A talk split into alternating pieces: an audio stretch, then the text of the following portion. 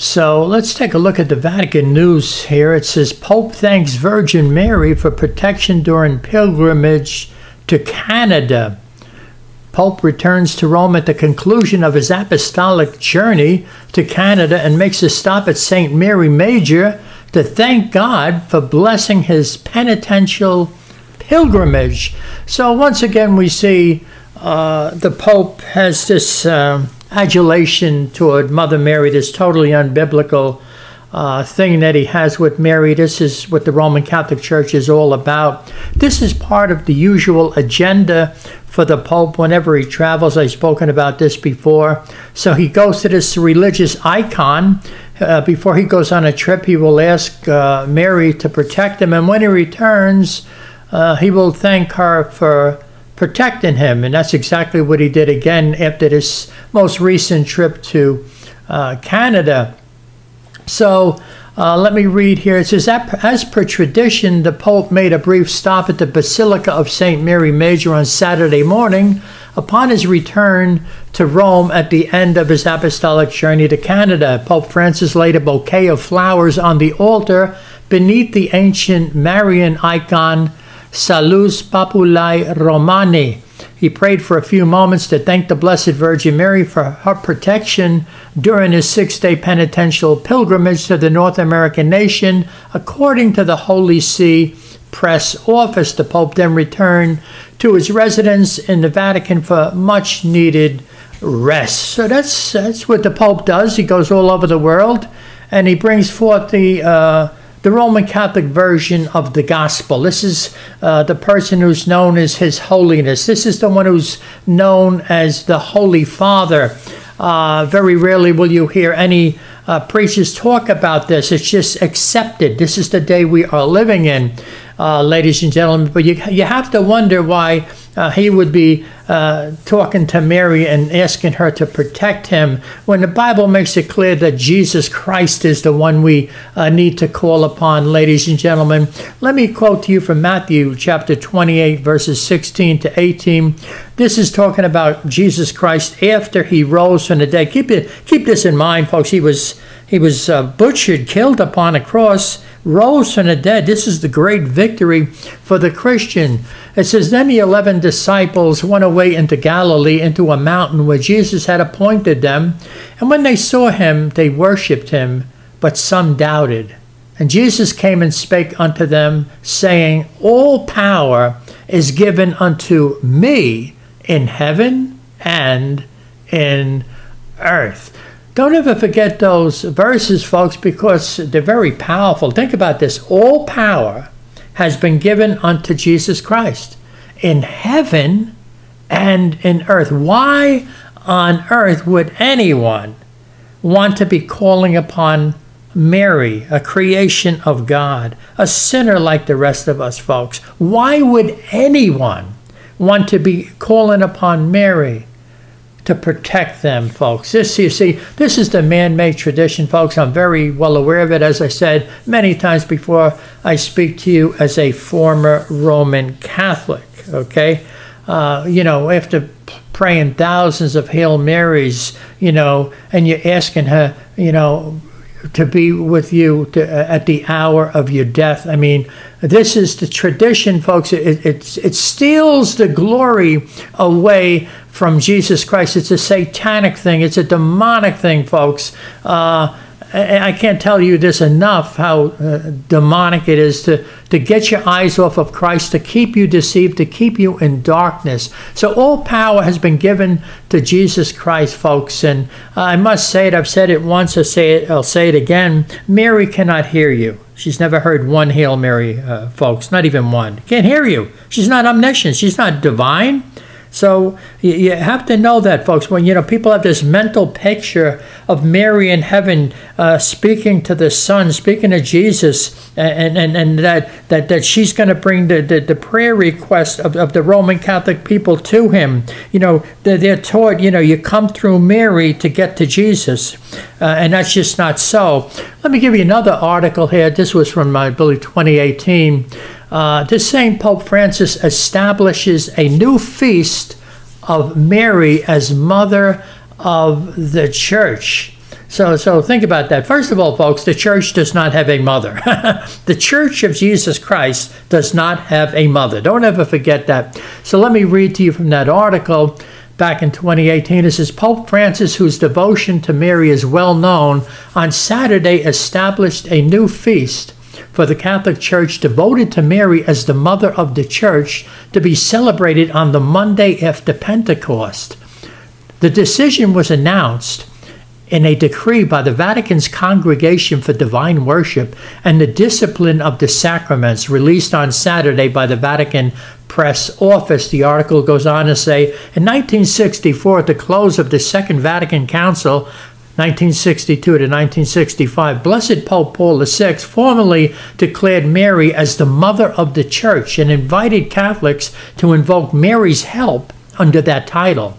During the Jubilee year of 1975, the Vatican produced a special Mass called a votive Mass for Mary under the title of Beata Maria Ecclesiae Matre, or Blessed Mary, Mother of the Church, and also approved inserting the title into various prayers in honor of Mary. So this is all. Uh, extra biblical man made tradition, nowhere to be found in the scriptures, ladies and gentlemen. Absolutely nowhere to be found in the scriptures. This is how people are deceived.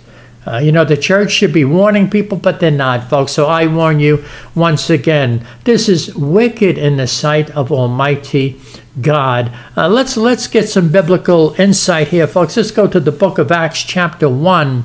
It says here, starting at verse 8 But ye shall receive power after that the Holy Ghost is come upon you, and ye shall be witnesses unto me in Jerusalem and in all Judea and in Samaria and unto the uttermost part of the earth. And when he had spoken these things, while they beheld, he was taken up, and a cloud received him out of their sight. And while they looked steadfastly toward heaven as he went up, behold, two men stood by them in white apparel. Let me stop there for a second. So here's Jesus Christ. He's going up into heaven, folks. This is amazing stuff. He's going into heaven. And the disciples were probably standing there gaping with their, with their mouths wide open. I mean, this is totally awesome. Let me continue, verse 11, which also said, Ye men of Galilee, why stand ye gazing up into heaven? This same Jesus, which is taken up from you into heaven, shall so come in like manner as ye have seen him go into heaven. Then returned they unto Jerusalem from the mount called Olivet, which is from Jerusalem a Sabbath day's journey.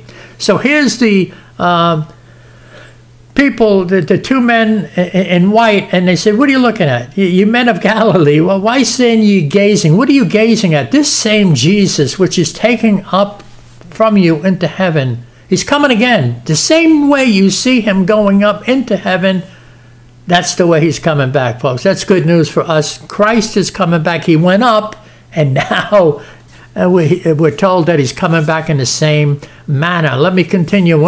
And when they were come in, they went up into an upper room where abode both Peter and James and John and Andrew, Philip and Thomas, Bartholomew and Matthew, James the son of Alphaeus, and Simon Zelotes, and Judas the brother of James. These all continued with one accord in prayer and supplication with the women and Mary, the mother of Jesus, and with his brethren. So that's what I want you to see here, folks. So here we have people that are gathered in an upper room, and it mentions the disciples and it mentions uh, women, and then it mentions Mary, the mother of Jesus. Okay, so uh, I want you to see what's, what's taking place here, ladies and gentlemen.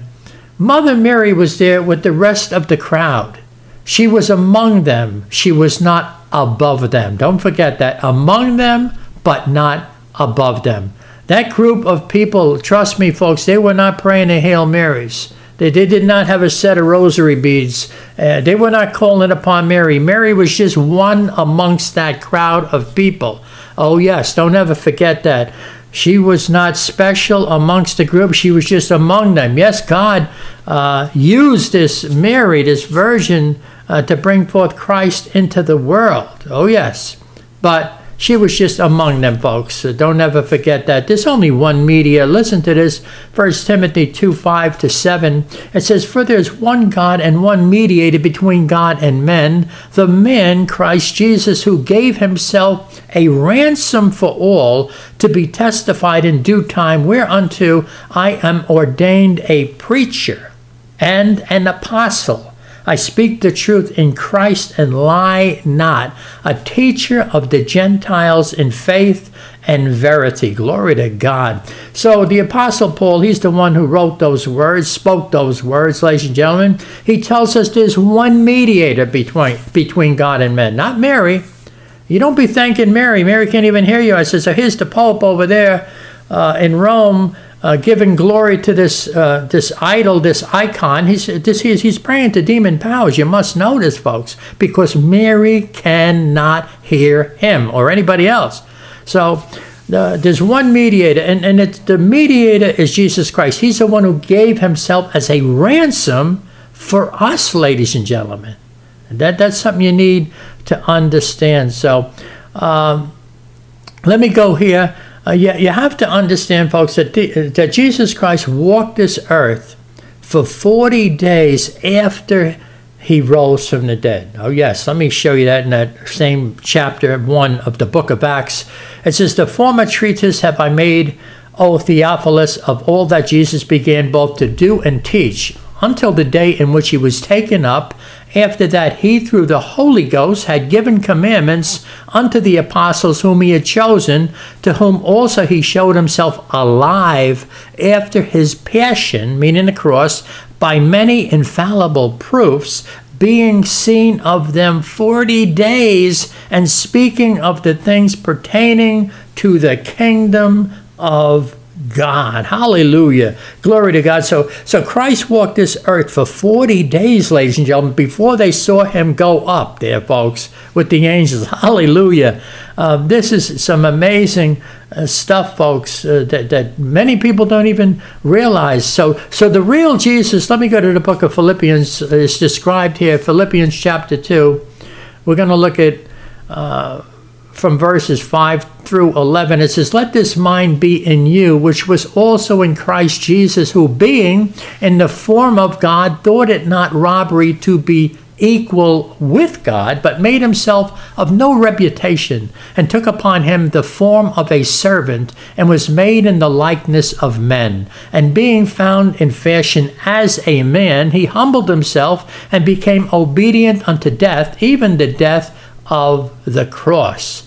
Wherefore God also hath highly exalted him and given him a name which is above every name, that at the name of Jesus every knee should bow, of things in heaven and things in earth and things under the earth, and that every tongue should confess that Jesus Christ is Lord to the glory of God the Father. So the focus here, ladies and gentlemen, is upon the person of Jesus Christ. He didn't think it was robbery to be equal with God. Why? Because he was equal with God. Hallelujah.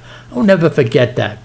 That's in fact, if you study the scriptures, that's why the religious Jewish people wanted to kill Jesus. It says, "You being a man, make yourself equal with God." There, Jesus had the opportunity right then uh, and, there to tell them, "Look, oh no, no, I, I'm not. I didn't mean to say that." He didn't do that because he was equal with God and he knew it. He'd be denying God himself if he would have uh, gone along with what they were trying to tell him, folks. So don't forget that. So he humbled himself, ladies and gentlemen. One day your knee is going to bow before this person uh, known as Jesus Christ, whether you believe in him or not. It's going to happen. You, whoever you are, man or woman, you are going to bend your knee. And hopefully you bend your knee before you pass into eternity. Oh, yes. So, folks, we're living in the day when you know people are not standing for truth against the false gospel of Rome. Look at this Jude chapter 1, there's only one chapter, verse 3. Beloved, when I gave all diligence to write unto you of the common salvation, it was needful for me to write unto you and exhort you that ye should earnestly contend for the faith which was once delivered unto the saints. Look at that. This is the call of every believer, folks, that you should earnestly contend for the faith. Oh, yes. uh, you should, if you look into the original Greek there, Uh, to contend for the faith, earnestly contend, it says, is agonize for the faith. It's, it's just a strong contending. It's defending the gospel, ladies and gentlemen. So think about the modern day in which we're living when you see this, this hodgepodge of all beliefs and all joining together, and you think of how the modern day church has accepted the charismatic Catholics and say, oh, we're all one, and, and this whole thing, and well, we all love God. We all, this is all great. It's all wonderful. Everybody loves Jesus. Uh, you, you see, folks, they're not, they're not doing what Jude uh, told us to do here to earnestly contend for the faith. And that's how the false gospel comes in.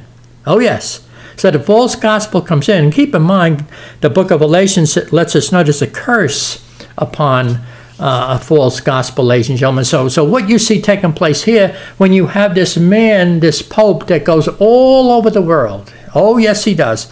All over the world, all over the newspapers and people see his every move. And this is what they watch. They watch as he bows before this idol of Mary and, and, and, thanks for protection. And this is how they keep people under their dominion. Uh, close to 1 billion, they say, Catholics. And this is why they will defend praying the rosary, praying the Mary to the hilt. They will not stop it. Just continues. Why? Because they, they, they, they're not obeying the gospel of Jesus Christ. It's that simple. God gave them over to that. He allows that to happen. Uh, the Bible says God will send a strong delusion. It's a working of error. Why? Because they did not have a love of the truth. That's that's exactly why that happens, folks. They don't love the truth enough, and therefore God allows that to happen. That He gives them over to, to their own desires. That's what's happening, folks. Their own desires, and, and then they're stuck in idolatry because they refuse to honor the truth of God's word. So I'm going to leave it there, ladies and gentlemen. Keep in mind, I speak as a former Roman Catholic. I was into this stuff, and that's why I continue to warn people, hoping that they will uh, take these things seriously, open up the scriptures, and say, I can't do this uh, Catholic stuff anymore. Let me leave it right there, folks. You have a blessed day.